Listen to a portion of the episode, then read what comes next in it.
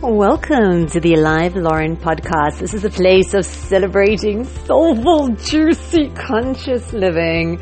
At the moment, once a week, we put out a new podcast, generally on a Monday, celebrating those businesses that are in it for purpose and meaning and that are people and planet centric and showing that it's possible to be profitable and still have people and planet as major stakeholders and the rest of the time, amusing musings, stories, inspiration, always aim at about 10 minutes. Currently we are working through, oh wow, this has actually been so amazing. It's a 40 day day fast I committed to a number of years ago and I wrote a post every day and this is like an audio blog. And so, no, this may sound strange, but it feels like I didn't actually write this. I feel like it just like it came through me um, because it really was so beautiful, just subtly the gifts and reminders and opportunities to connect to each day. And that was the biggest gift, really, was living more mindfully and more presently. And it's been such a joy to reconnect. So every day I'm reading. Generally, they should be under 10 minutes because they were generally like five to six minute reads. Um, yesterday was a bit of a long one, but so worth it. It was um, a story um, oh my God, that, yeah, I just absolutely was thrilled to revisit. I, I hope you too. so for context, if it's the first time you're here with us, 117 episode will give you context and today's day 12 of 40 entitled Serve God Continued. The joy and power of simple, heart-warming moments. And just a reminder, Instagram is probably the best place to keep up to date and aiming in the upcoming weeks to start an adventure with a group of people around um, conscious, soulful living. Uh, so yeah, just keep your eyes out. Instagram's probably best. Uh, Alive Lauren. So continuing here, there was no new theme for the day. It was day 12 continued, serve God. Make up your mind to serve your God with your gifts and talents. Impact lives, be a catalyst of change and transformation and access each window of opportunity to serve. Close quote. I know I didn't open the quote, but yeah, that a reminder of the theme for the day from yesterday that continued on for day 12. It's been a couple of days now of transitioning to water only during the day, no black tea, and I'm enjoying it. I feel somehow calmer, less agitated and cluttered. Sometimes when I have my moments of, oh my God, did I really commit to 40 days? That's almost six weeks.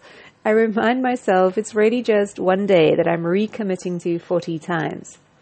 This way of looking at it seems to make it all seem more achievable. I beg your pardon. This way of looking at it makes it seem so much more achievable. All good, all God. I'm meeting up with a friend this weekend, another way overdue catch up. I called her during the course of today to confirm the arrangement. When she answered, she said she was driving and the reception wasn't great. She started with a profuse apology for being such a terrible friend, for not responding to WhatsApp texts, that she's been crazy busy and feeling quite overwhelmed. At some point, we lost connection. Since she was driving, reception wasn't great, I decided I'd send her a message to say not to worry at all. I completely understand what it's like to have a lot going on, and I think she's a fabulous friend. I was planning to start my text with, no worries, all good, I'm not sure what I mistyped, but the next instant my phone had autocorrected and the message was now reading, No worries, all God. I smiled. My heart smiled. It was a magical moment in which I felt Source was connecting, reminding me, kiddo, there really is nothing, no single thing to worry about. Remember, it's all me. You are safe. You are loved. I'm always with you.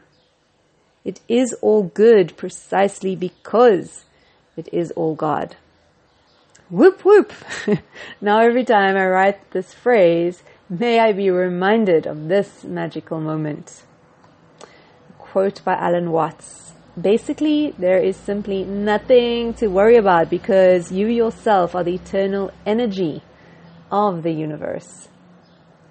What does service mean to me? So during the course of today, a woman I called was not available and her mobile routed through to a voicemail. Now I thought I heard her voicemail message start with, hello, wonderful person. it felt awesome to hear these words, even though this was only an automated message. I experienced myself sitting up straight, smiling broadly. What struck me was how easily, how simply, with a little bit of creativity and no real extra effort, we can uplift one another. So, I had never heard that on a voicemail before. It would have taken the exact same amount of time to record and set up as any other standard voicemail recording, and yet that choice of words held the power to make someone else's day. Certainly made mine. I then thought, wow, that's what service is to me. It's lighting up another human being, connecting in the moment and igniting a smile that lights their eyes, their heart, their whole being. I wanted to thank this woman and send her a message to confirm that's how to confirm that's how her voicemail started. I wanted to ask her what inspired her to record that introduction. The funniest thing was that it's not what it says, it's what I heard. so I don't actually know how her voicemail kicks off, but she did confirm it's not with hello, wonderful person. Another magical moment indeed. There are gifts and insights even in the mishaps. P.S. I changed my voicemail to Hello, wonderful person. Service through blessings and smiles.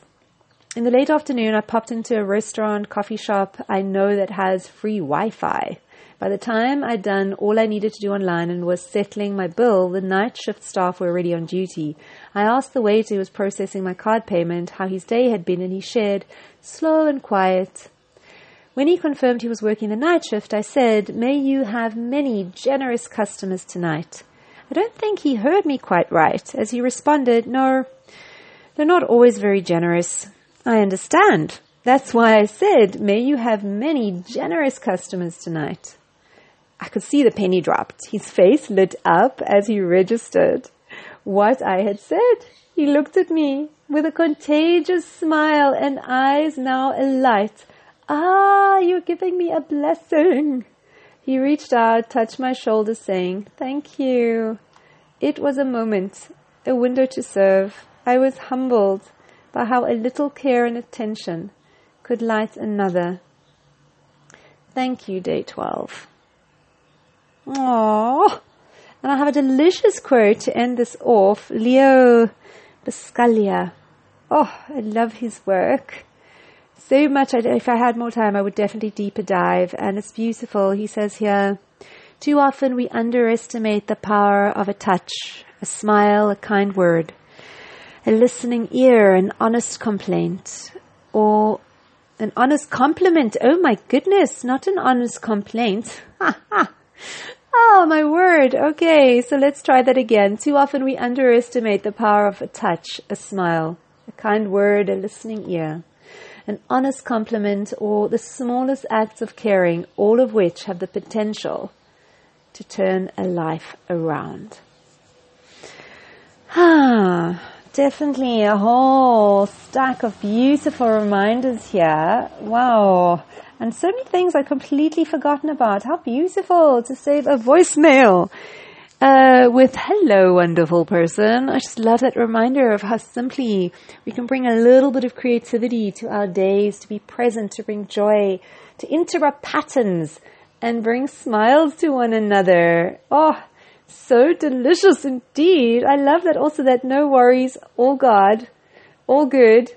Oh my God, and how hysterical that it actually wasn't what she'd said on her voicemail oh, this day with its insights and sharing and also just recommitting to one day 40 times. Just the power of reframing. I hope you too are enjoying this adventuring and audio blog on this glorious, delicious note. Wishing you the most fantastic day. Until we meet again. Mwah.